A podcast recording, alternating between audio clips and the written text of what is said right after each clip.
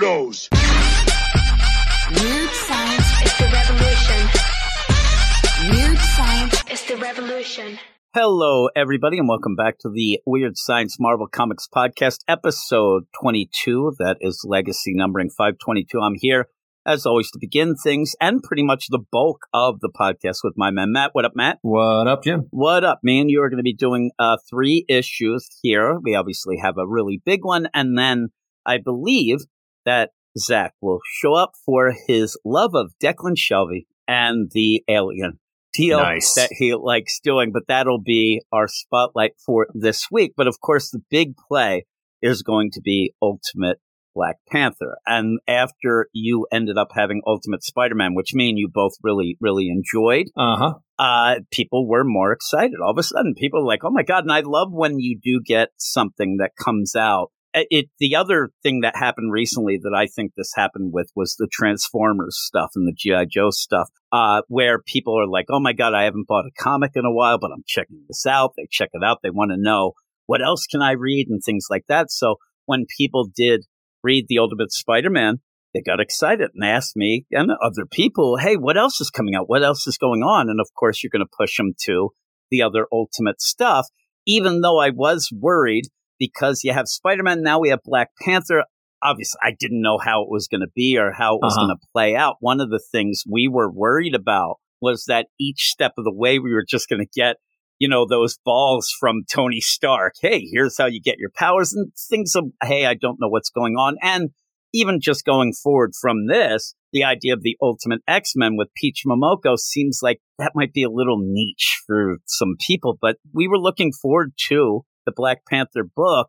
And before we get into the full review, I will tell everybody, rest assured, that me and you really like it. We actually oh, like definitely. it a lot, and like it in a, a different way, maybe, than we liked the Ultimate Spider-Man, but it might actually be a better way. But we'll get to that in a second. Before we do, let me remind everybody that they can go over and find us on Twitter at Weird Science D C. Follow us, we'll follow you back. Also, check out our website, weird science marvel comics dot com. Check out our YouTube channel, where we have a bunch of Marvel reviews as well as D C stuff and other things as well over at, I guess it is Weird Science Comics there. And then finally go and check out our Patreon, patreon dot com slash weird science, where you can help us out for everything we do, get exclusive things, early access. This podcast, the Marvel podcast, comes out like five days early, comes out real early. So you can go get early access and, like I said, exclusive stuff as well. All of those links will be in the show notes, but we will kick into this with, as we said, the big book of the week, Ultimate Black Panther number one, written by Bryan Hill, art by Stefano Caselli, colors by David Coryell, letters by V C's Corey Petit. So jumping into this, we had no idea how they were going to play this out. It, the maker ended up taking away the heroes. But what does that mean to the king of Wakanda? Mm-hmm. It's weird. Uh, people have mentioned to me, well, what would that mean to, say, a Thor who's a god? You know, you can squash a spider, but how do you squash Wakanda?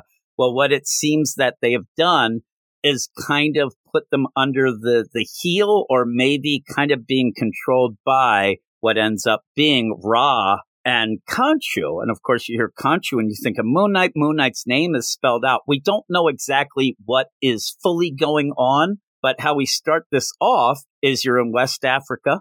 You have some guys working uh, in the mines, it looks like, and they just get attacked by this army of what looks like robot cyborgs being led by Khonshu and Ra, two, they say, brothers in black and white suits. Pretty cool visual. We don't really yeah. know exactly what that means fully. Me and you were discussing it before we started, you know, wondering what is happening, how this is going. But I think we have to kind of lay low and, and wait to see what is going on. But I liked it. It's They're- one of those where when you get this Ultimate stuff, especially after the Spider-Man, you do end up, you want to see oh, who's going to pop up. How are they going to pop up? But also trying to figure out this overall mystery. But as I alluded to. They're pretty bad. To, I mean, they come in there and they vaporize these guys. So it's. And they're completely innocent. At one point later, we can't figure out, but we think that they are mad that a kid's playing soccer. I, I mean, to kill a kid is crazy, right? So you, yeah. you have that craziness there. And yeah, pretty evil. That's a great way to set up an evilness. And what you're going to play off is Wakanda in this, in the ultimate deal. They have, this is Wakanda with the sealed borders. They don't want to get involved in the outside deal, but the outside troubles are going to find their way inside of Wakanda to force the hand. I don't really know why you would do that, why you want to poke Wakanda the way that they seem to be doing it, but we'll have to see. But what I said earlier and what I meant by it, me and you were both talking how much we like the idea. If you say you, you read the Ultimate Spider-Man, and I, most people liked it, but maybe mm-hmm. you're like, well, I don't really understand what's going on. They're talking about this maker stuff. I don't really get it. Oh, I, I kind of was left behind a little. That's not here. Like this really, to me, Justin, you said it. It feels just like a Black Panther issue. It just feels like a cool Black Panther issue. It feels a lot like what would be in the movie, uh, you know, realm of things. Yeah, which it's very is- cinematic how they do things in this. I don't think that you really need to know that much going in if you know, if you have basic concept of Wakanda, T'Challa, Shuri. And Is that, if anybody's watched the movie or both movies, they would have no, no problem with this at all. And what I said to you after reading it, I, I actually realized because I started mainly reading Marvel in two thousand eighteen with the Fresh Start. Fresh Start, Start. That whole deal. And since then, there hasn't been a really great Black Panther not at all. book. Not at all. Again, it was funny because when I started, and I spelled it out back then, I've said it a lot of times since, I started the whole podcast because that forces me. I wanted to read more Marvel. So I'm like, okay, if I say I'm going to do a podcast, I'll have to. And I did catch up on things and I read a bunch of stuff going. But really what I wanted to do was read and review Spider-Man. Read and review, say, you know, Fantastic Four. Captain Thor. America. Captain America was a big one. Fantastic Four. And Avengers. Black Panther was a big one. I didn't like any. Like, it really was a struggle. Like, Avengers, that was the Jason Aaron stuff that I didn't like. The Cap stuff with Tennessee Coates and the Black Panther in space. Not really into it. So we're finally getting it. It took years and years, but finally I'm actually getting some of these books coming through. You know, finally, and I think that this is one of the better issues of Black Panther I've read that has come out while I'm reading it. I'm not saying this is the best of all time. Not, you know what I mean? I'm not saying this is yeah. better than Christopher Priest stuff or any. I'm saying that sitting here as it comes out, reading and reviewing it, I think that this is probably my favorite Black Panther issue since I started reading and doing podcasts with Marvel. It's really good. Mm-hmm. And I think that the best part of it is by the end, I sat there and I'm like, you really just got started. Like, it, it's really good, but it feels like it could be even bigger and better going forward. So I, I am excited. But you see th- this village just gets slaughtered, people rounded up, and you do end up seeing a couple guys in the, you know, in the trees watching this. We find out they're spies. I actually thought this might be T'Challa. I mm-hmm. thought maybe, because we don't know what's going on, I thought maybe Wakanda isn't quite what it is. Maybe his dad is still in charge or something. Yeah, something like that. But these are actually spies. And then we do go to Wakanda and we get to see T'Challa. T'Challa is the king of Wakanda, so that's set.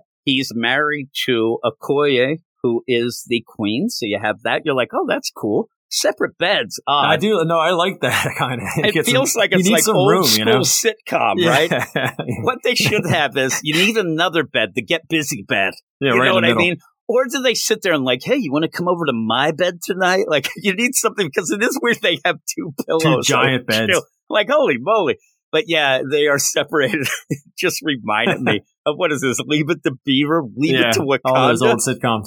Yeah, so you end up where T'Challa, who's built when he gets up and looks over what kind of he's having nightmares. He's trying to figure out what this is. And again, the cool things of things popping up like Okoye there as the queen. And then you find out very quickly because T'Challa goes to talk about these nightmares with his father. His father's alive. Like, oh, that's cool. T'Chaka's there.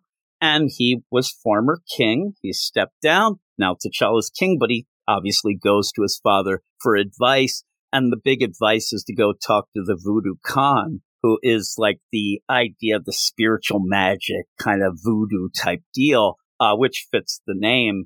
And he, T'Challa doesn't like it. He says, I don't like them. Almost like, hey, I don't like to talk to them witches. What up, witches?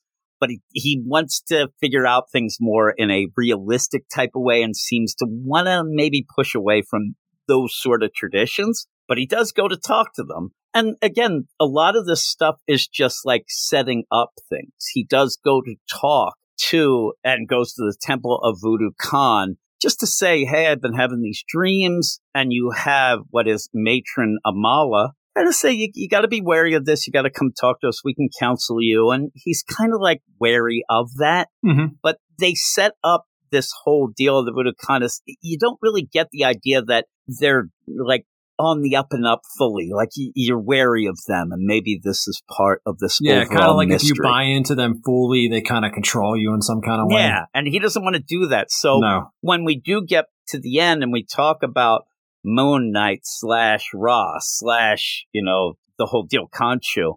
This might be part of the manipulation to them. I like this. You, you end up very quickly, but pretty good. Set up some intrigue, some political kind of stuff. But to me, why I like it, it's comic book political stuff. And people will argue about politics being in comics all the time. I agree. They have been. But I like comic booky politics that makes sense for that thing. I don't need, you know, rip from the pages of the front news now for Wakanda. I like this. I thought that it played out. Yeah, and also they make they make T'Challa seem very intelligent, and also, you know, he's skeptical about things. He'll listen to you, but he's going to form his own opinions. It's pretty good. It's very well. There's a line coming up that we like, and oh yeah, what Bryan Hill does, like you said, he he's a smart guy, uh-huh. but he knows he's king, and he's going to listen to people. He. You know, his dad's giving him advice, telling him what to do. And T'Challa, he doesn't, oh, yes, father, you know, that. He's like, you know, I'm king.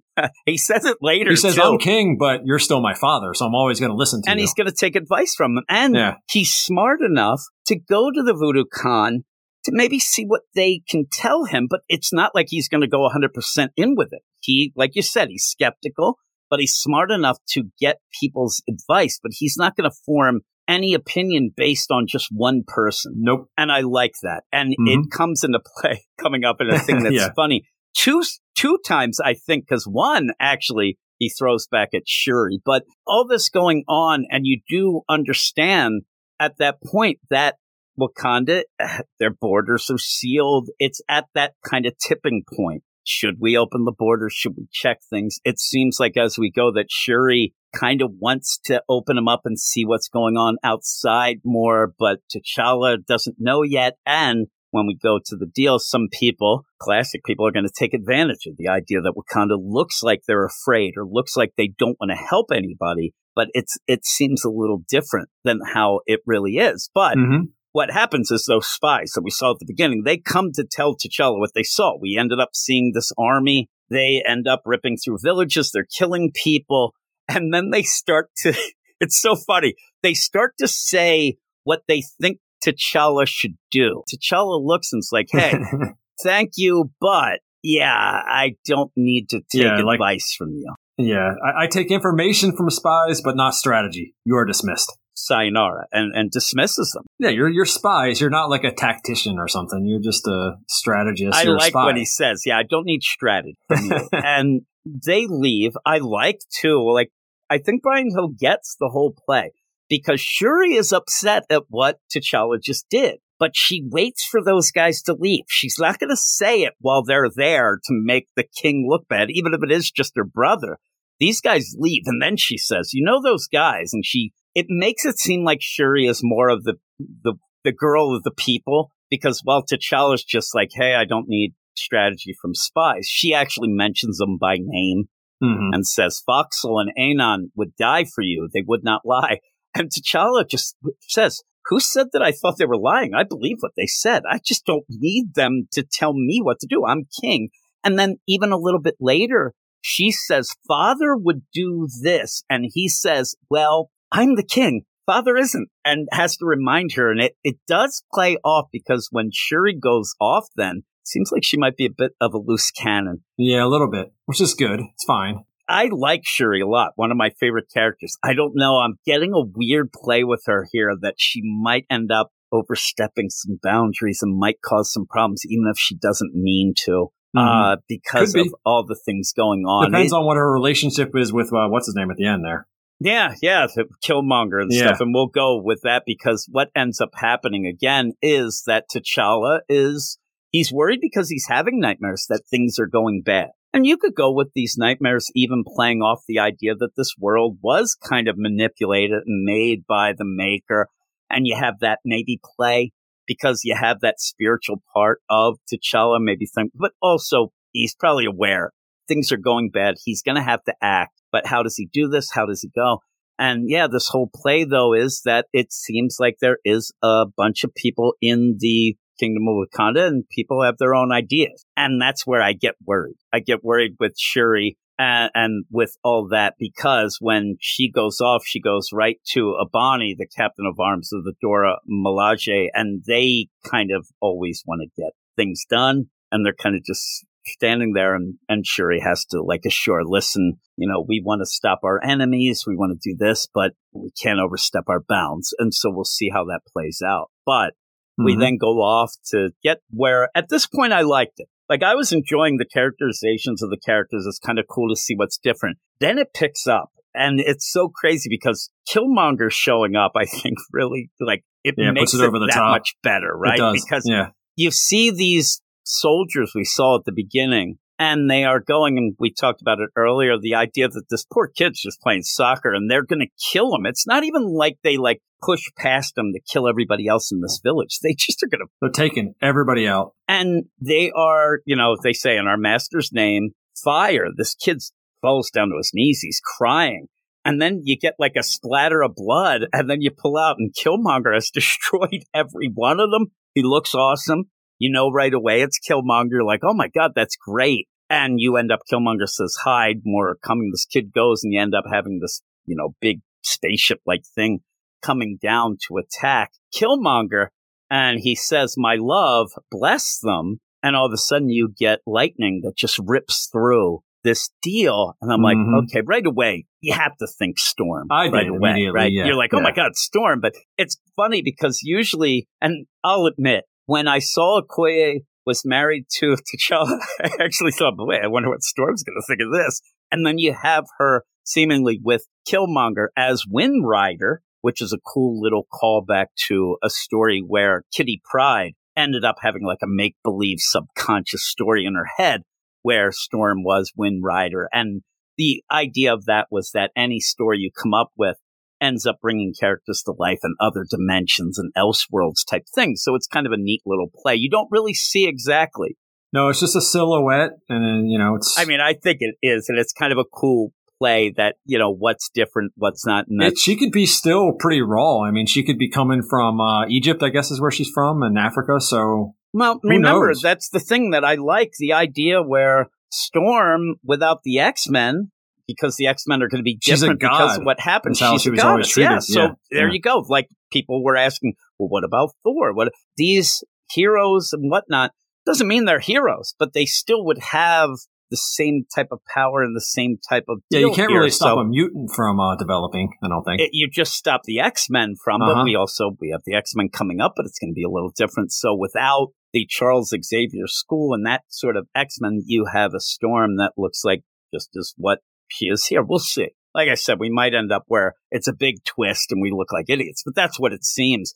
But Killmonger going around with Storm to protect people from Ra and and uh, Khonshu, pre- pretty neat. And mm-hmm. even says to the people of this village, they just saved the village. We already saw a village just get ripped apart. And so they say, listen, people of the village, we are here to protect you. Your gods and hidden kingdoms will not. And yeah, so the saying, everything with Wakanda, they're they're nonsense. We're here, and wouldn't you end up, you know, going with the people who are actually going to go out and try to help you and protect you? So it, it's a really cool play, and that picked up for me the entire book. Like I was like, yeah, okay, this is cool. It's an interesting take on Killmonger. You know, he goes off to the U S, I guess, and gets does his thing, and then comes back. But this is like he's just staying in, in Africa, protecting Africa, which is cool. What I said about the Spider-Man stuff. But more for this feels that play. It is like the alt history. Like if this went, like you have that all the time. What if the South won the Civil War? Yeah. And then you work from there. You know, one of the biggest things is what if the Germans won World War Two? That's always like a huge one. Classic. The Civil War is yeah. too. But when you do that, you know, some people are able to work that out, that everything like makes sense. And this feels like that's what we're getting. What would happen if the Maker manipulated things? These people would still be there, but what would mm-hmm. they do? And it feels like so far it has that like intrigue of, oh man, that's pretty cool. I think I get that more here than I did from the Ultimate Spider-Man, which is just, but even then we said, like, what happens where J. Jonah Jameson didn't have the menace Spider-Man? What would he end up doing? Or how yeah, did exactly. Uncle Ben survive? Because, well, Spider-Man wasn't there and all that, you know. So it's a really neat twist, and that's the stuff that I'm interested in. But it works out even more here because it is Wakanda and Black Panther, how things go. And Wakanda itself and Black Panther don't seem that much different. So it's going to be more of the world around them and what they mean to it. So I really like it. But then you end up having the celebration of life. The issue didn't finish here because it sure, it sure was good enough. But then they do another scene on top of this. It really is. I mean, you could have, if you ended up like having a more of a spread page of, you know, of Wind Rider and Killmonger, I'd be like, oh, man, that's awesome. But then we even go further. And I wish that we didn't end. You have, there's T'Challa. He's addressing the nation. You have his father behind him in a ceremonial deal. He's on a throne, but it's that ceremonial deal of a former king. And you have like an attendant there with them. And of course, you know, you can't have everything and eat your cake too here. Yeah. You have it that this attendant is there. Why are they as, checking as, this attendant? I don't before, know. Because she person? ends up as a suicide bomber. Well, check what's under the hood. Check Why what's is she going up on. there? I don't know. Seems like she might have been like there to make sure that T'Chaka was on. They should have had her like in a scene before hanging out, being they were talking to her. Just or something. have her be know. that full attendant because T'Chaka's so old. That's his nurse or something. Mm-hmm. Just spell it out because they don't seem to have checked anything here. But is it a play where, I mean, we could talk all. Is it that they think they're so safe with the borders closed that there couldn't possibly be a suicide bomber that would be right there? But please, you got to check things. So he's addressing the nation, and he's already talked about the idea that he is worried that, you know, there might be conflict, and he, he doesn't want to even think that people are against him. There's that little tension. It is going on. But a suicide bomber right there on the platform with him and his dad. And reveals it and says for Ra, for Khonshu. And yeah, his dad, though, dad's a hero. Yeah, I mean, his dad leaps, leaps out of that throne and pushes T'Challa off the platform as it blows up. And as he is falling, it's, it, it sucks. I wanted his dad to stay. That, it almost feels like you don't need the dad to die, but it is a, you know, a big thing. I, I kind of want him to stick around, but he always dies. It's, it's... Yeah, you die. Well, again, that it feels like a, well, Uncle Ben always dies, but if he doesn't, then, yeah, that, that may die. We have that in the Ultimate deal, so I get it. You see him alive, you're happy, but then he dies. But, yeah, when he falls down and he turns he's, into Black Panther as he's falling with the uh, – it's awesome. I mean, imagine falling from that and looking up and seeing that explosion, how crazy that is. And he sees, and then you see his dad's burning body. I mean, yeah. If you really want to be sure that he's dead, you see that he's dead. So what I do like, too, though, is, is that if you didn't have this, you might start wondering, like, well, what is the Black Panther in this whole deal? I mean, just seeing him in armor going down or his suit, and there he is, and says, you know, our enemy calls themselves Moon Knight. Wakanda is at war, but him as he's there as Black Panther, you're like, okay, that's cool. That's awesome. So it is a good ending. It's just, it is a shame that you do have to have T'Chaka die, but it works. That's what you get. And also in a universe that doesn't quite have these superheroes, you are getting, you know, some little bits of these like, you know, origin stories. Here's, T- here's T'Challa, who now is going to just all out war on Moon Knight because his dad just got killed. That is a, you know, a superhero origin type deal. And it's being done here in real oh, yeah. time. So I thought that that was really cool. And then the thing is, when you look at the next cover, I'm like, oh, crap. It's like Shuri and, and T'Challa already fighting what looks like Ra and Khonshu. I'm like, boy, that this might and heat up quick, right? And the Maker is watching in the background. Yeah, and the too. Maker watching like crazy. Uh, so we'll see what that means. I liked it. I liked it a lot. And I'm excited about these Ultimate deals. Now, I before we give our scores, scores for this, I do want to point out that a lot of people are really playing off the Ultimate X-Men by Peach Momoko. They're already like writing it off because it, it it's might a be amazing style. I'm because these two have hit so well. I was I already kind of interested in the Peach Momoko stuff. I didn't read the Demon Days thing But I uh-huh. do think the art is kind of interesting, and it does look a lot like a manga type thing as well. But I was interested because, hey, it's new. I could jump in. I like that. But after these two, I'm like, I'm definitely looking forward to it because these two have been so good. What would you give this? I'm going really high. I'm going to go nine point five. I liked it a lot. I'm going nine just because I'm waiting to see how it is. But I like it. It's, you're right. I'm charged up only because it's been such a long time since a good Black Panther comic. And it just, I just want to read the next issue already. And it's been a while since I've, that's happened. It almost feels like it's really spelled out to, let's do some really good things for these books that people have kind of, you know, gone off of. It just shows you that a reboot can be done correctly if handled, or, you know, in yeah. good hands, because you're, you still remember stuff that happened, but there's new things that surprise you along the way. And it's just, it's awesome. And that's the cool stuff. A lot of times in a regular continuity, what can you surprise people with? You can't. Yeah. A lot of times these characters have been around too long. And actually, when they do, sometimes it's like done just to surprise, and it doesn't make sense for the character of the story. You end up having something that's completely ridiculous only because we've seen all, it all, and you want to end yep. up, oh, let's let, you know, take a look at this, or we'll do this, and it's more for shock value. Yeah, just a anything. subtle shift here and there makes all the difference, I think. I think this is a really good Black Panther story, a start. The art's really good as well. Oh, I was going to say, too, that's part of the score. I mean, it's it's incredible. And the yeah. colors are really good. I like the how the colors costume designs yeah, and everything. It's all good. The camera angles. And it's a little oversized, and I went through it so quick because I thought it was so good that by the end I wanted more. But that doesn't mean that I didn't get enough in the issue. I, if anything, some people might, well, not that much happens, but things happen. Hey, I want to read the next issue. That's to me, that's a that that's how I judge a comic book a lot of times. In the Marvel side of things, or even the whole landscape of the big two, there's not a ton of books that I need to read the next issue. I'll read them and I'll review them, but me really wanting to yep. by the end of something. And I, I mean, I'm telling you, I think people could even tell when we talk about books, sometimes we probably do sound like, yeah, here we go. Like, yeah, we'll try to have fun, but this was exciting. I really liked it. And I'm, I'm in for the, the long haul, hopefully. And I'm looking forward to the X-Men thing next by Peach Momoko to see if it continues the quality, but we'll move on. Now we have to move on to the other books. I don't want to now. I want to stick with this. Do we have a, do we have a preview copy of the next issue, but we'll move on with the next book. And that next book is Doctor Strange number twelve, written by Jed McKay, art, guest art by Danilo S. Bayruth, guest color artist K J Diaz, and letters by V C's Corey Petit. He's not a guest letterer, he's the normal letterer. Mm-hmm. And this is a, a bat story, but not as I thought it would be. And I'll, I yeah, can I give different. credit for that. I thought yeah. this was going to be Bats just walking around a la Pizza Dog, a la what we just even got with Streaky the Cat and Power Girl. This is a little more than that, but it's still strange. It's kind of funny to say that in the Doctor Strange book, but it's odd because it becomes a Victor Strange story. And if you aren't aware, Victor Strange is Stephen Strange's brother who ended up getting hit by a bus at one point.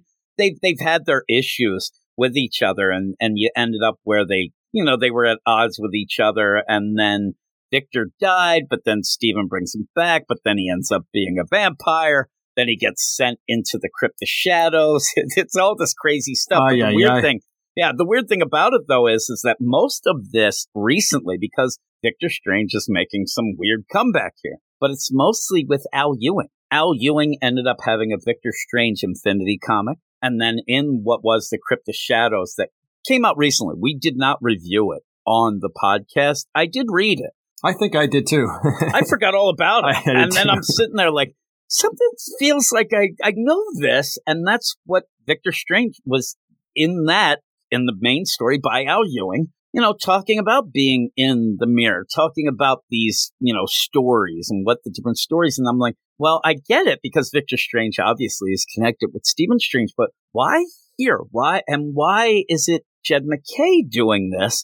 And then by the end, it felt weird, like it's just to continue the story and then just kind of leave it aside. I don't know when, if we'll come back to it, but at the moment, we're going to end this thing with Bats being in the Crypt of Shadows in the mirror, and that's got to be something that Stephen will look into. Those mm-hmm. snakes, they they can suck it. Those those snakes are the worst, and it's funny because even in this issue, you'll even tie in some Black Cat stuff that we had before, and The only thing I really remember from that is how much it jerks the snakes were.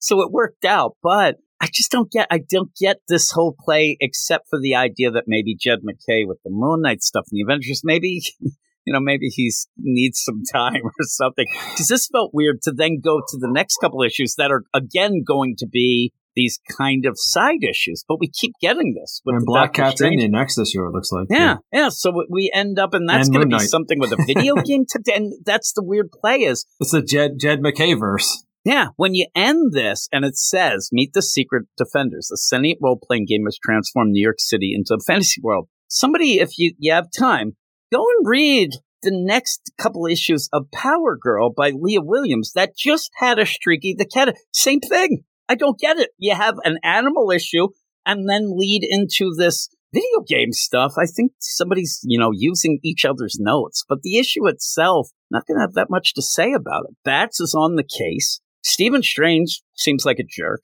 I mean, he's really distracted. He doesn't want to listen to Bats about everything or anything. While Clea is mad because they happen to mention Black Cat. I'm like, what is going on here?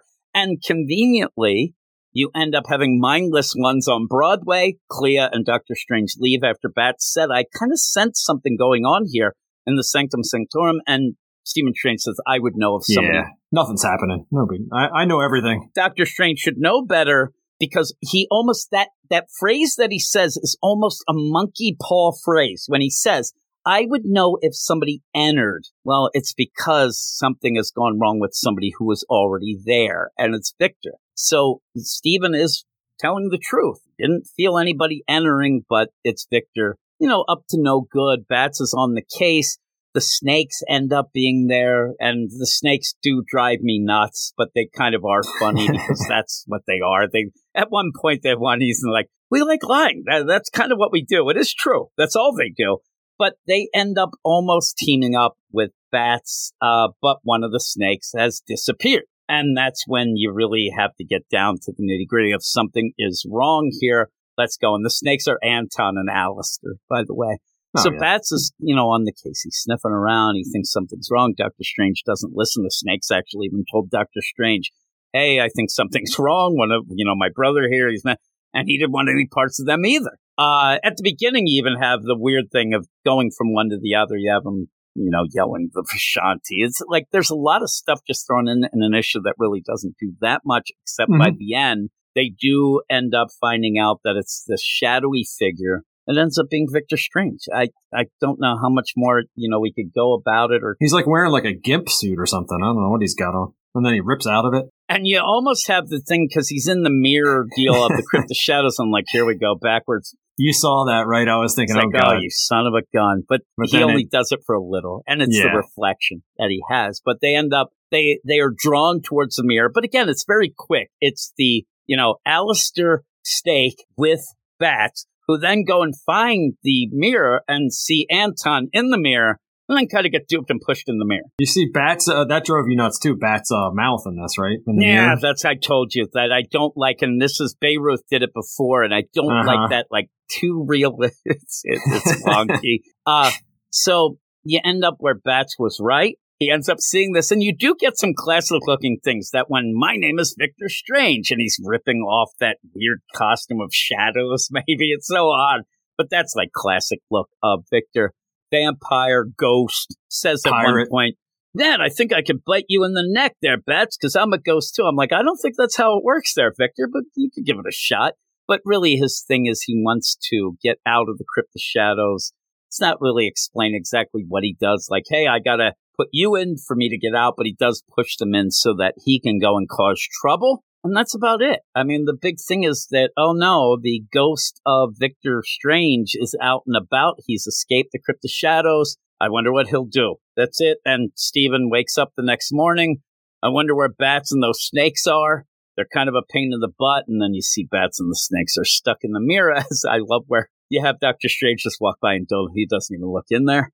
But there you go. The end. And then it says next issue, we're going to have a crazy team. And again, you're going to throw in some Jed McKay stuff. You have you have Hunter's Moon and Black Cat teaming mm-hmm. up with Taskmaster and Doctor Strange to go and fight in a sentient role-playing game that's transformed New York City into a fantasy world. Okay, it might be fun, but from the stuff with General Strange... We're in that holding pattern that we talked about until uh, the next last thing. Last issue was even... a ho- like, what is going on? Why are you doing this? What is happening? Are you are you stretched too thin and these are the easy way out? But you still have to write the issues and things like that. Or are they waiting for something bigger that's going to... Wasn't it Doctor Doom becoming Doctor Strange or something? Yeah, that's or what Sorcerer we had Supreme? In the Timeless deal, where yeah. it looked like that was going to be. And, I mean, remember, we had a couple issues ago, two issues ago, with the end of the General Strange deal, it looked like this book was canceled. It looked like it was at least on a hiatus. You thought that we wouldn't get back to it until June or July.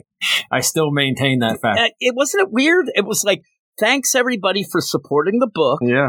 We'll see you later with a new Doctor Strange. You're like, what the crap? And that we, we were talking, I'm like, I see the solicits, but these solicits aren't really convincing me that we have anything going on. But if you're going to have a big change, and like you said, in the Timeless issue, it looked like the future was Doctor Doom as Steven, you're not going to start anything really important or new before we get to that, because you know that... And that would be a new number one anyway, I'm sure. Yeah, so it's weird how we do this and how we're playing it, but maybe this all will lead into it, but I don't know. Poor Bats, he's like barking in the mirror, but you can't hear anybody from the mirror, so it's so crazy. But hey, what's going to happen with Victor? How's this going to tie in? I don't know.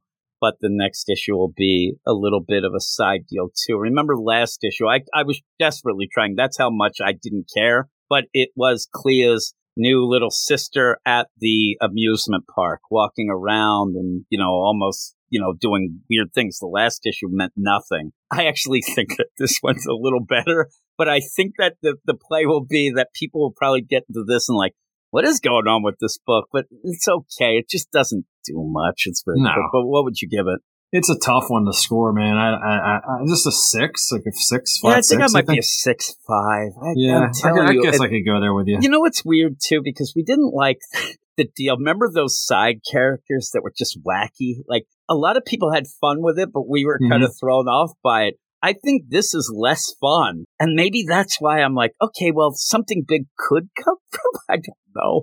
Because I think we gave that last one a pretty low score, but I'll I'll go six five. Maybe uh, six five for this. Maybe side. General Strange will f- kill off uh, Victor Strange. Maybe yeah. Something remember, like that. You wanted more of.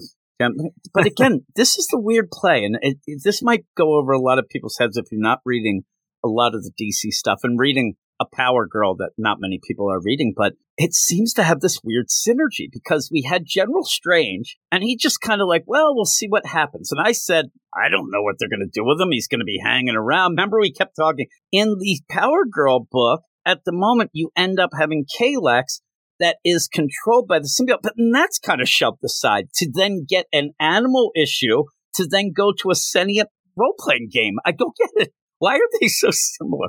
I think one's a little better than the other. And I'm talking, Doctor Strange is a little better, but not a book I hear a lot of people talking about, but we'll move on from there. Quick review there. We'll move on yeah. to the last book that me and you are going to talk about. And the last book me and you will talk about is Daredevil Gang War number three, three of four. I forgot there was four issues. And while I was reading this, I'm like, you better get to something here. But it is written by Erica Schultz, pencils by Sergio Davila, inks by Sean Parsons, colors by Cece De La Cruz, letters by V C's Clayton Coles. And the big thing in this whole deal was that we have Bellona, one of the Wolverine clones that kind of hooked in with X twenty-three, Laura, and Gabby. You know, as we say, Honey, Honey Badger. Badger don't care. I don't go with Scout. Don't no, even don't say like that Scout. Scout nonsense with no. me.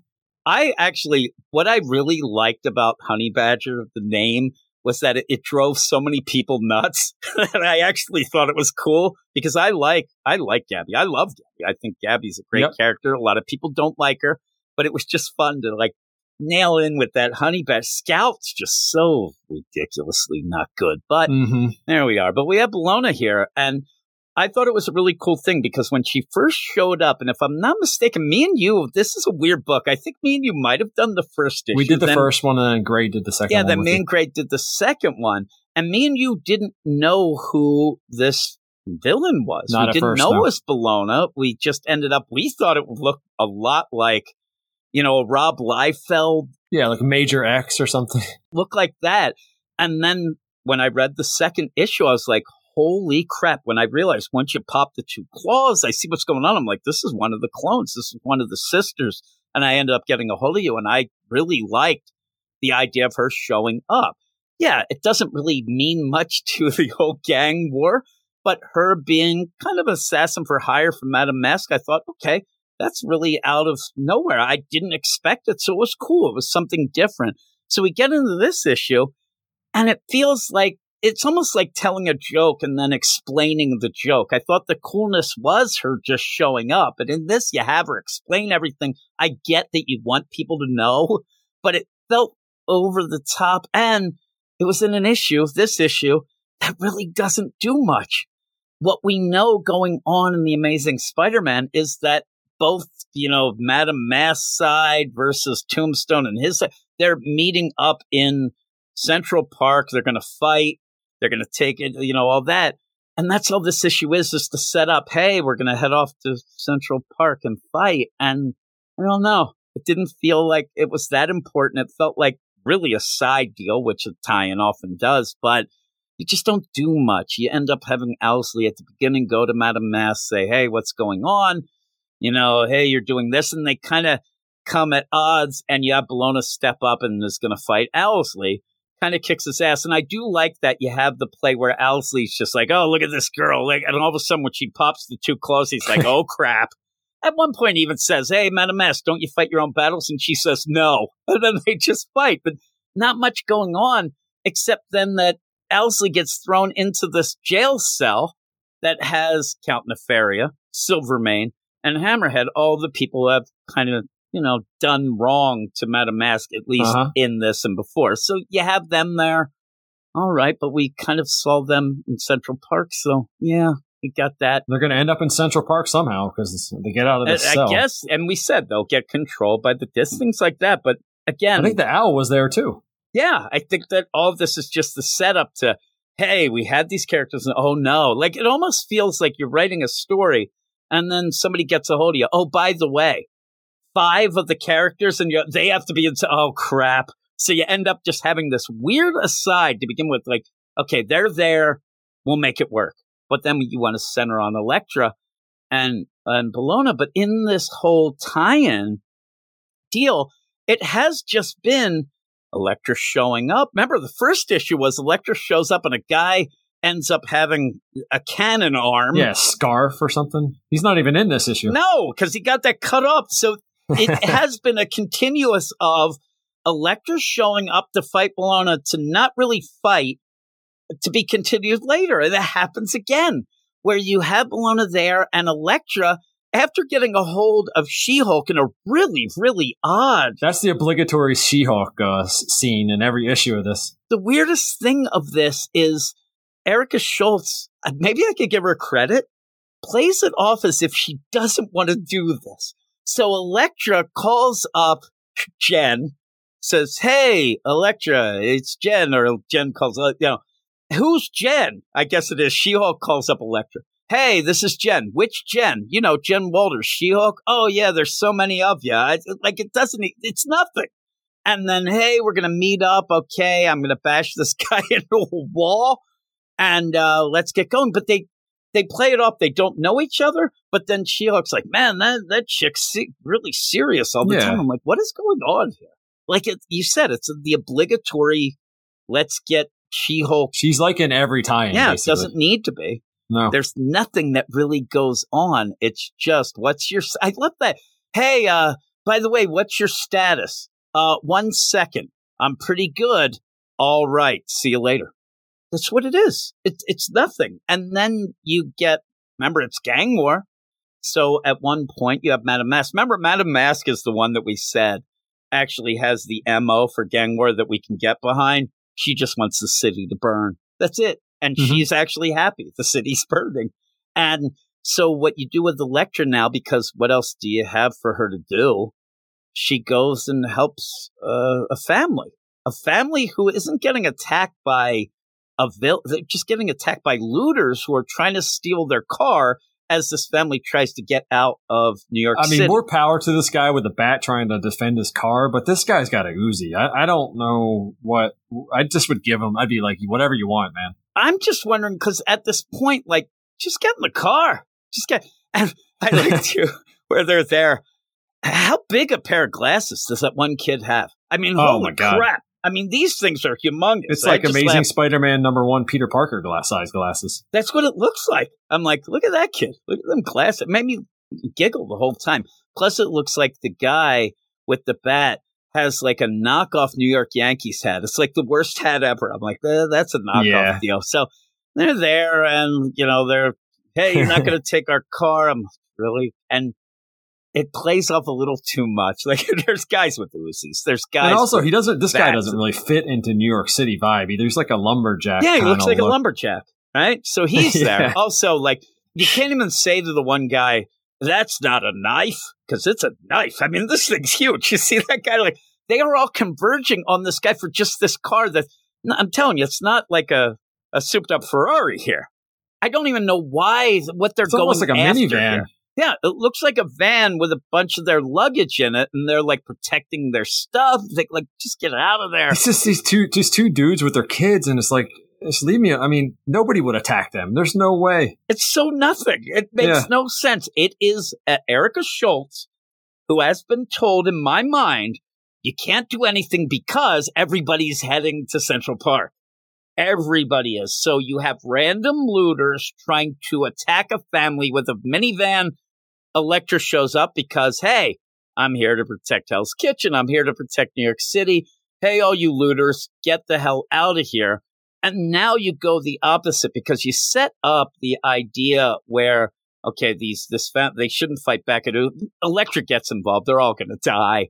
Then the guy with the bat, he gets involved too. Well, it's, he gets- it's funny because if you look at that page with Elektra jumping out and all the looters underneath her, yeah. It looks like the guy with the bat is a looter too. Yeah, it does. That'd be funny if she kicks he fits that right guy. In. I'm telling you, you have Mohawk guy, like it's so generic. It's just generic looters that are gonna cause trouble for some reason with this family that they seem to really wanna upset. So Elektra comes in and it's just so surface level. They they fight. At one point you end up where Elektra says, watch your six. And throws the say. That is going to be a catchphrase now. That's so stupid. Uh, and she ends up taking down these looters. They all go away. And then you have this minivan, which I swear to God is now parked at a different spot. It doesn't even look like now it's in a parking lot, but they may have driven. It just doesn't make sense. Now it's like to a me. station wagon almost. Yeah, now it's just, and they're in a thing at one point. I don't even know why, but they were parked in like the worst alley ever. And now they're in a parking lot. Yeah, now they're in a parking lot. Doesn't seem like they drove anywhere. You may tell me that they did, but I don't think they did. Then at, at a point, gla- these glasses, this kid, like, hey, that's neat, and tries to get the say, and she's like, oh, she starts doing tricks. With the weapons? Like, it looks like happening? John Romita Junior took over these couple pages. Those bobbleheads yeah, on these with kids. The big bobbleheads. Yeah. All of a sudden, Elektra turns into like Chris Angel. She's mind-freaking them by twirling oh, yeah. the sais around, which really is that, or Tommy Lee. Meanwhile, she just killed like three dudes with yeah, those Yeah, she sais. Just killed all these guys in front, it looks like. And also, like, Chris Angel, Tommy Lee, I mean. That's how she cleans the blood off. She just swings it around. Spraying them. They're going to get hepatitis, right? She's like, look at this. I- I'm telling you, she's playing tricks with this. And they're like, man, that's awesome. That's awesome. Then she says, oh, by the way, they're weapons. All right. then then you have these guys there. They're like, it, it's a weird play because they did get saved by Elektra. She ends up saying, okay, and the guy, the guy with the bat, the lumberjack, he says, thanks for having our backs. Elektra says, let's try to get you all to, and she wants to get them out of the city. She actually asked earlier, hey, is everybody out of the city? These people seem to have waited too long. Some people can't get out. It's it's the same thing if you had any sort of disaster. But this guy, the lumberjack guy, says, thanks for having our backs. Then all of a sudden, Johnny Baldhead starts throwing shade at Elektra. If number one, if I'm lumberjack, I'd say, she just saved us. Stop it, you know? But he's like, you know, this is all your fault, right? You heroes, in quotes, are the reason why New York always burns. Well, that's fine and all, but the lumberjack guy just said thanks for having our backs, and they were saved. So then the lumberjack then kneels to the kids and says, look, I know you all mean well, but Hell's Kitchen looks worse than when I was in Fallujah. That's why we were trying to get it. Like, why is he saying this to the kids? And he just thanked Elektra. Makes no sense. None of this makes sense, except maybe the idea that she's doing crazy tricks and blood splattering everywhere. It's so great. I wanted the guys that, to like, close your mouths, kids. Don't get that, that blood looks, in there. These looters he, looked a little sus, right? Yeah, he looks like a lot like uh, when you look at older pictures of like Larry David. Yes. Larry David when he was like twenty-five and he yes. was completely bald. He does looks look like, like a, it's Larry David and uh, I don't know, the lumberjack guy. And and then they're like crossing their arms, throwing shit. But it, you go from, hey, thanks a lot, to you heroes are the worst, to magic tricks with the stays, to them like, and then she says again, like, all right, well, I'll try to get you out. You have that kid with the glasses. This kid, he it's going to end up where he's going to go get some knives or something, and he's going to end up killing himself. He's a little too interested in it. Also, he's going to have neck problems with those glasses. I mean, and and and how are his glasses bigger than his dad's? They're twice as big. I'm telling you, this kid could see into the future with those things. so, and, and what he sees is everybody heading to Central Park. Is everything we get. So out of all this, you're like, all right, what, what's going on? All of a sudden, a knife comes flying in, misses them all, but then hits the car right into the gas tank. In the gas tank, and, and gas is leaking out. I don't even think that even works the way that it's going. I thought the car's going to blow up, but you end up, and I think it might actually, because they are running from an explosion, so now they can't get out. But it's Bellona there for no reason doing what she just did.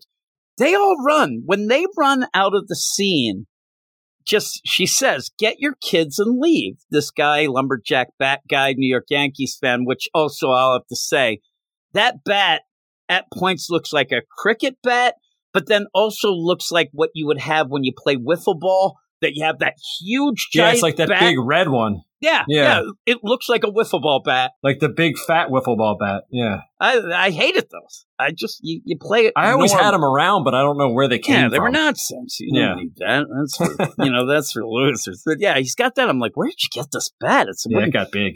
So he's going to help out. And then, so you keep getting this back and forth. And Electra's like, no, no, no, please take care of them. Have their backs, meaning the kids, where I do think, because you do see the city's on fire, but they were, I think the car blew up, all their stuff's gone, but they're going to run off with Glasses Kid. Poor other kid doesn't really get much of a play. No, it's all about Glasses Kid in this one. They go running off to really, and Glass, oh no, the other kid's waving, and oh no, it is Glasses. It's a, they run off though, and you realize, yeah, none of that matters. None of what we had. It's just so goofy. It also looks like idea. they're in a, on a parked on the top of a building. Yeah, now they, what happened to the scene? How did the scene morph into this? The, the magic tricks weren't the same. The magic tricks were tele, you know, going through teleportation of, of scenes. They were in an alley at one point yes. with that car. Now they look like they're on the top of a parking garage. Yep. And there's tons of other cars around, which weren't they? It doesn't make sense, but you end up now it's going to be a fight between Bellona and Elektra says, oh, it's between us.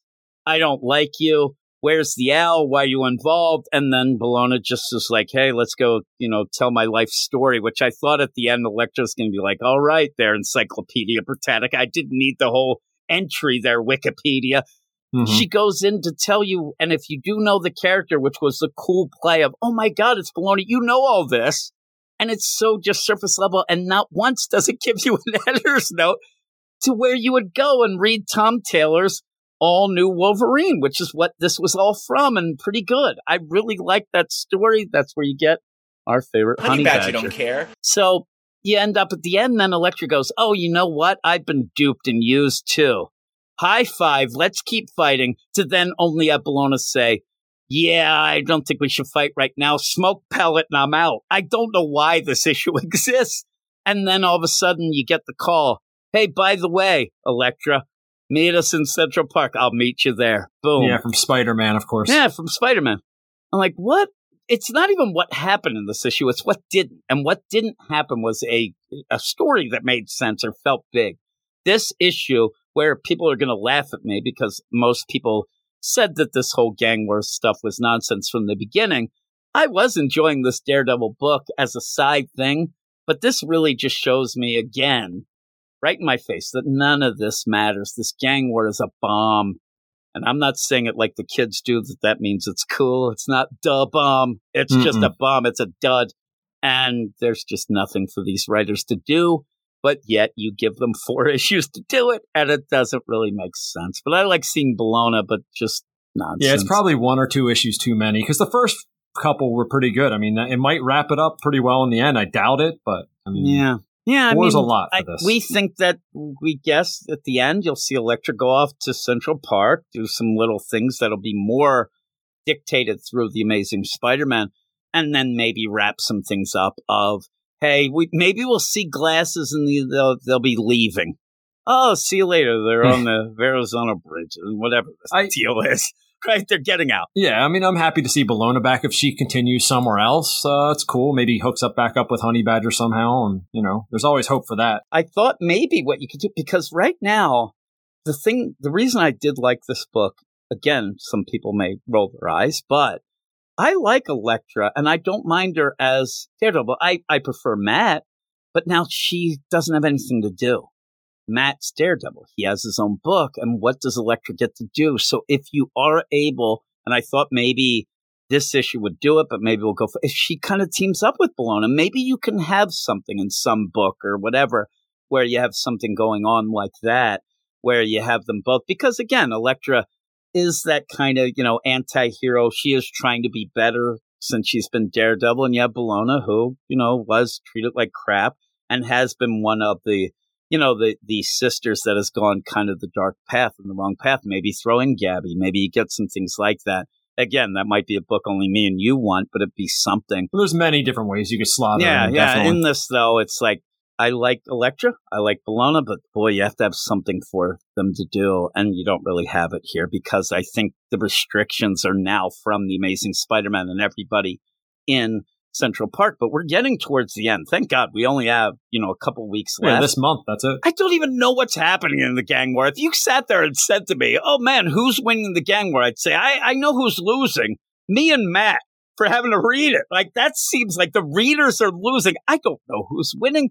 And we know that by the end, probably it'll just be back to status quo with the things, you know? It's just weird. It's, well, it's, it's interesting, too, because Deadly Hands of Kung Fu only got two issues, so why wouldn't why would this one get four? Yeah, I guess because it's Daredevil, it's Elektra, and they think it's more. Again, one of the things that makes me laugh every time that we do end up having Madame Masque show up, as you said right away, what would she care about New York? She doesn't. She just wants it to burn. So I'm like, okay, but is that big enough for things? I just want it to burn. You have Tombstone teaming up. There's with- going to be a big... Yeah, Tombstone's a hero now, remember? Yeah, I he's there that. with that. Fisk has said, I'm not involved. And that threw out him and his kids, which were interesting, but they're out.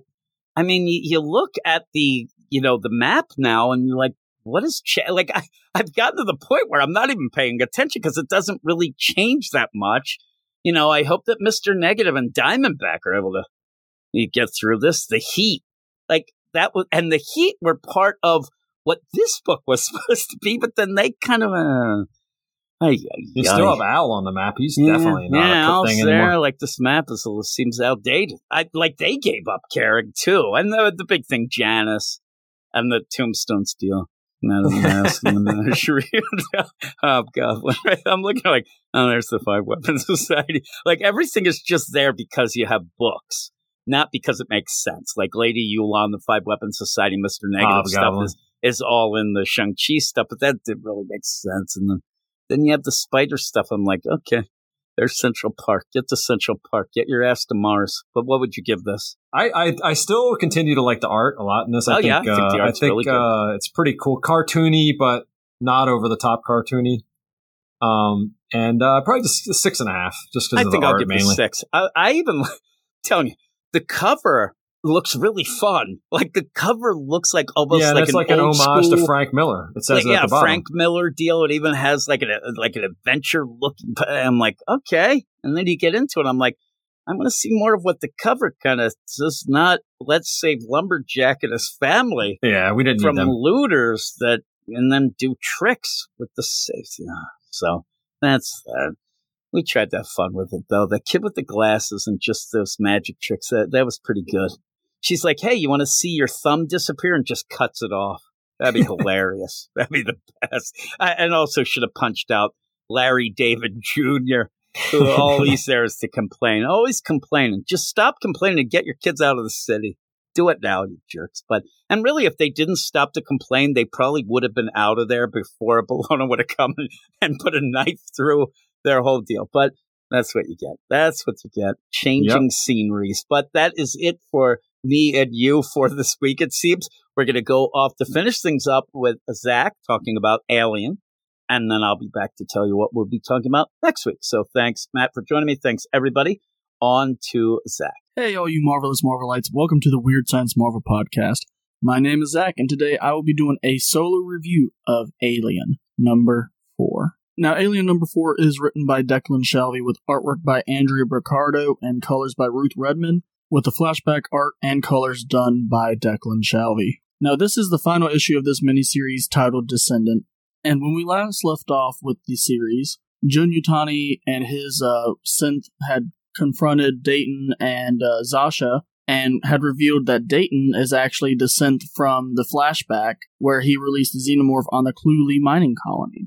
So that was a really cool reveal. And while that happened, we had also seen the rest of the Weyland-Yutani crew who were trying to salvage the U C S S Borea get killed by a bunch of xenomorphs, and the resulting explosion of this ship had caused the snow crab from that Alien annual last year to awaken beneath the ice. So everything's officially gone to crap, people. So we pick back up in this issue where Jun Yutani is gloating to Dayton, being like, oh, well, you know, when I last saw you, we threw you in the trash pile, and guess what? Here you are, in a trash pile once again. It's poetry. It rhymes, people. And and Dayton, he immediately is like, Zasha, you got to get the heck out of here. And Jun's like, oh, you're so eager for her to leave. Why? It doesn't make a difference. My people are on the surface. They will get to her before she can escape. And uh, Dayton's like, I wouldn't be so sure of that. You see, I'm hooked up to the uh, energy source here, but I'm also hooked up to the rest of the facility. And guess what? I've been monitoring what's going on outside, and things have gone to crap, Jun. All your people are dead. Your excavation's a failure. And then Cole jumps the synth that had punched her last issue, and uh, Jun's me like, oh, nice try, Cole, or whatever your name is. This synth model is made for combat. She is going to whoop your butt.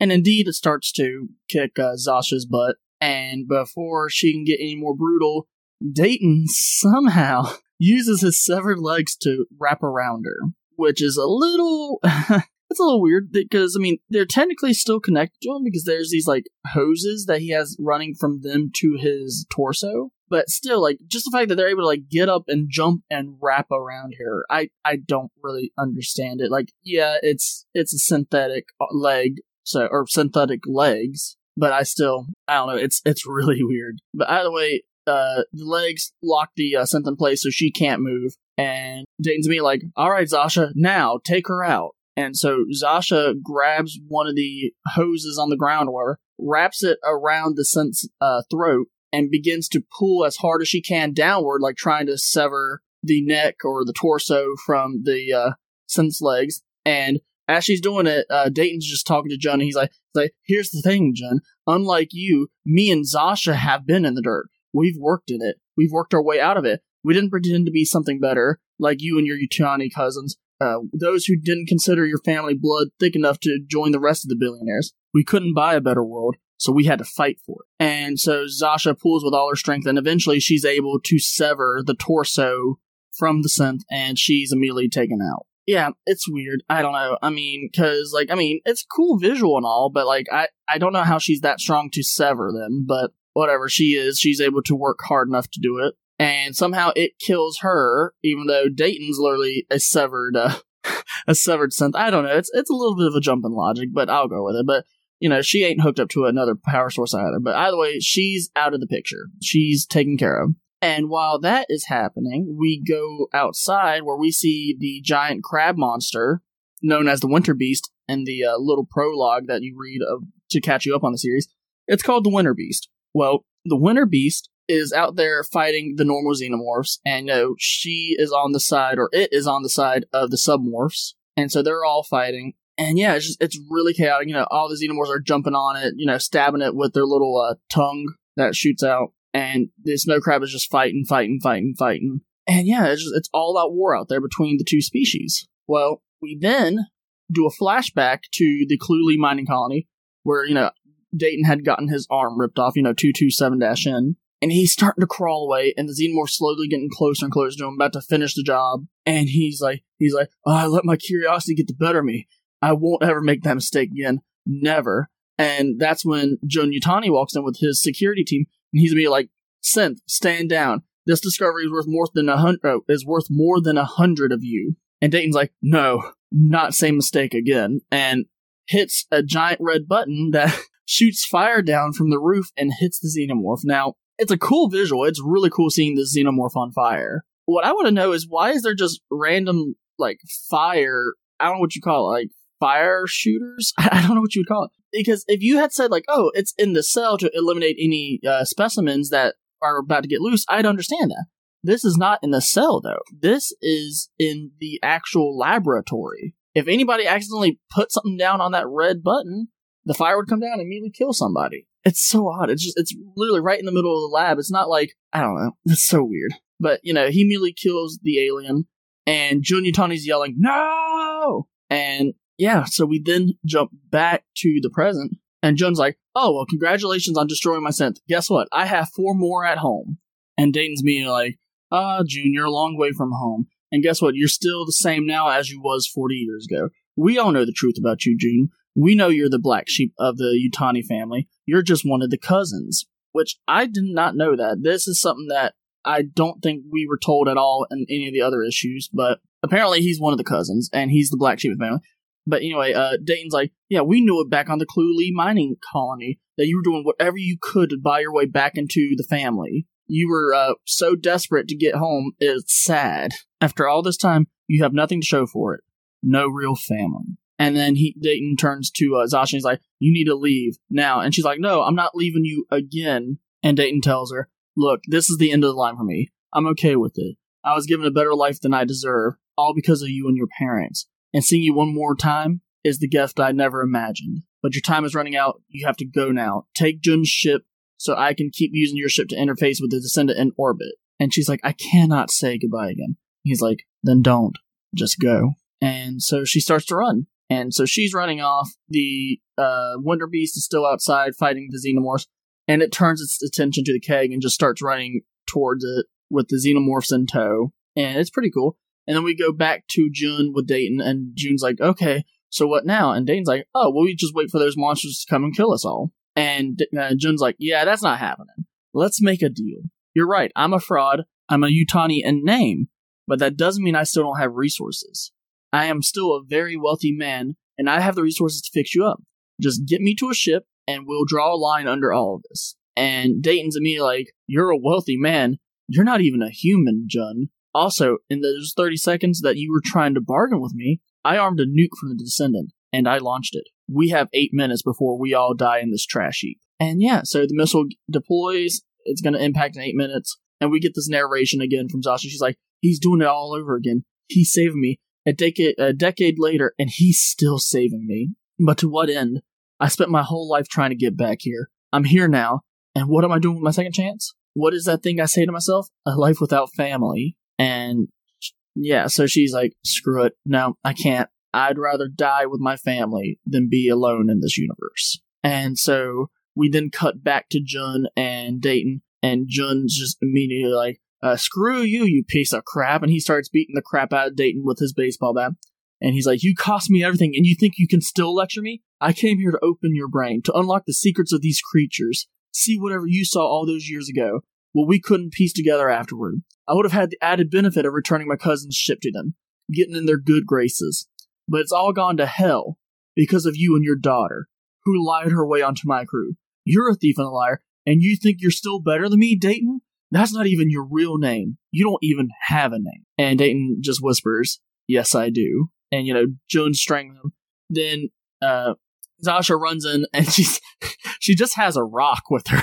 She has this big rock, and she just hits Joan over the head with it, and she yells, Dad! And it's supposed to be like a nice, heartwarming moment. I, I'm not going to lie. I didn't really get a feel from it, because I mean, like, I see they have a bond, like they definitely have a bond, but I don't think they're at that level. I mean, because he just pretended to be her dad for about two or three years in the previous series. Uh, I mean, you you could say it works, but I don't know. It just, to me, it feels a real, because you know, it's very much like elite words. She's just me like, oh yeah, you're my dad now. It's like, eh. So, but either way, she hits John over the head with a rock, and apparently that kills him. And yeah, yeah, it, that's a really fast wrap up. But we then go back out to outside where the Wonder Beast is, and they're still they're still running to the keg, the you know the uh, research base that uh, Dayton and Zasha are in, and I don't know why it's taking so long to get there, because when you looked at the last uh, piece of artwork,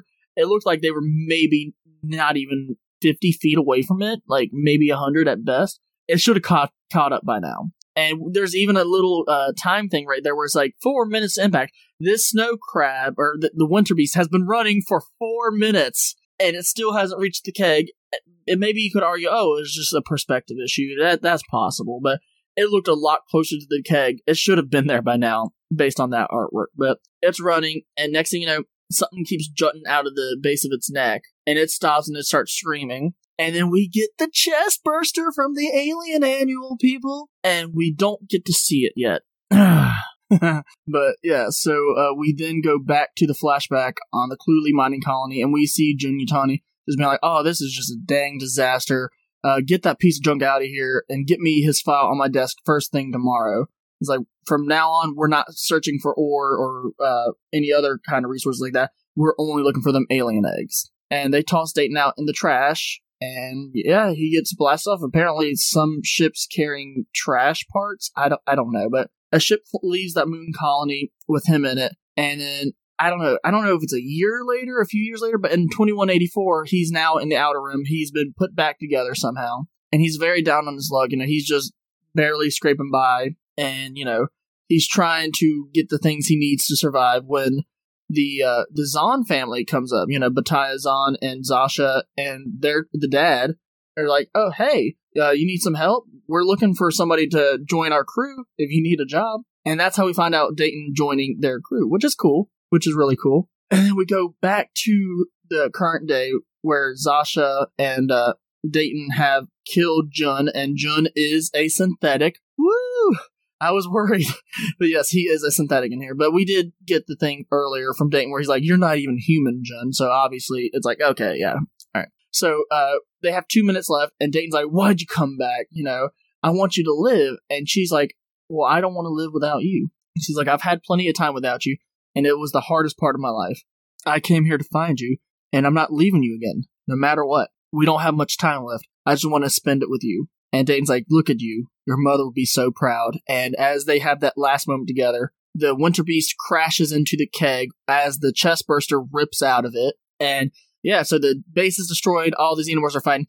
Everything is just going to crap. You know, it's just all out war. Everybody's dying. Everything is dying. And then all of a sudden you just see this white start enveloping everything. And that's when the nuke hits. And then we jump forward a month.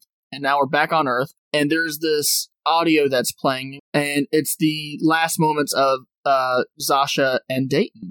And, you know, you could hear Jun Yutani talking as well, like right before he got killed by uh, Zasha and Dayton. And we see this old man listening. And if you look around the room he's in, there's a portrait of a young Jun Yutani with his family. And there's a bunch of baseball awards, a baseball bat, et cetera, et cetera. And we see Jun Yutani's hat on the desk, and there's an old man. And something that I forgot to mention, when Zasha killed Jun, she's like, oh, thank God he was a synth. Uh, I was afraid my last act was going to be murdering a man. And then Dayton's like, no, no, he was in charge of the Cluely mining colony forty years ago. There was no way he's still that same age. He was a synth. Trust me. And yeah, so this is clearly Jun Yutani. He's an old man now.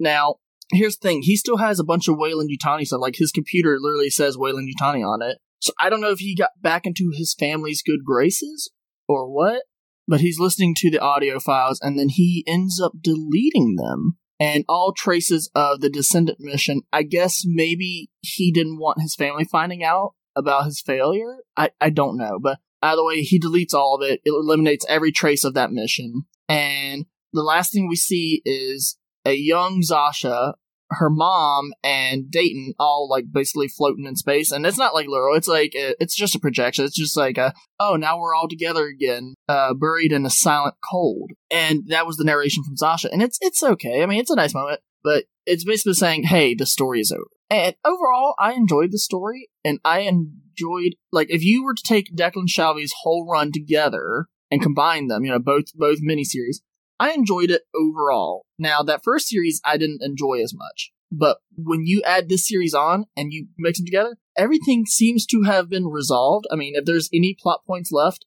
that I can't think of, I don't know, let me know. But I think everything basically gets resolved. And I, even though I hate that the characters are dead, I am happy that they, at least they had a happy ending. So, yeah, overall enjoyed it. The artwork was really good. I really liked the flashback art, too. Declan Shalvey killed it on that. The story was decent. So if I had to give this single issue a rating, I'm probably going to give it, mm, I'm going to go, I'm going to go seven point five out of ten. I enjoyed it. If I had to rate this series overall, I think I'd give it a seven. I, this was the best Alien book I've read from Marvel so far. So I'm really happy about that. And I'm glad that this series made the previous series better. So, you know, I do think Declan Shalvey is improving. I know Jim loves to joke that he's my favorite writer. But, you know, if he keeps continuing like this, maybe one day he will be. Maybe one day he will be. But yeah, so that's the end for this Alien series. We are getting an anthology series from Marvel that I do plan on covering. It's called Alien Black, White, and Blood. And, of course, each issue is going to have three stories of aliens. Now, there will be one main story going between all the issues. I think it's like a five or six issue series. There will be one main story written by Colin Kelly and Jackson Lansing. So, oh, I hope they bring their A game. I really do. But uh, and then all the other stories will just be random creators, so that's cool. Uh, we still got Beware of the Planet of the Apes coming out, and we also have Predator: The Last Hunt coming up at the end of February, which I am so excited for. I love the Marvel Predator comics. Yeah, so hopefully we will all enjoy that.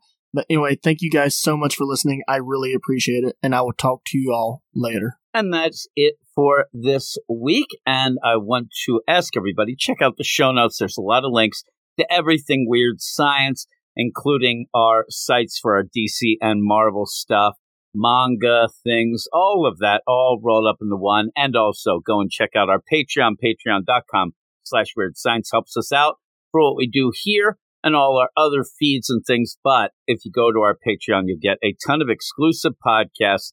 And that means you can only find them on the Patreon, stuff with that's Marvel, D C, indie, manga, all that stuff. It is so late right now. I'm looking, it is two thirty in the morning, right? And I am tired, but I just want to make sure everybody knows how much we appreciate you just checking out the podcast. So thanks a lot. Here are the books that we'll probably try or at least get to, maybe. I don't even know what I'm saying. Next week, Amazing Spider-Man number forty-three, continuing the Gang Wars. Superior Spider-Man number four, something that me and my man Matt are enjoying. Vengeance of the Moon Knight number two. Remember, it ended with that crazy cliffhanger. Is that Mark Spector? Is it somebody else? Oh my goodness. Thunderbolts number three. I don't even know if we'll talk about that, but it is coming out. Miles Morales, Spider-Man number sixteen. Again, another Gang War issue. Night Thrasher number one. New number one. It's a one of four.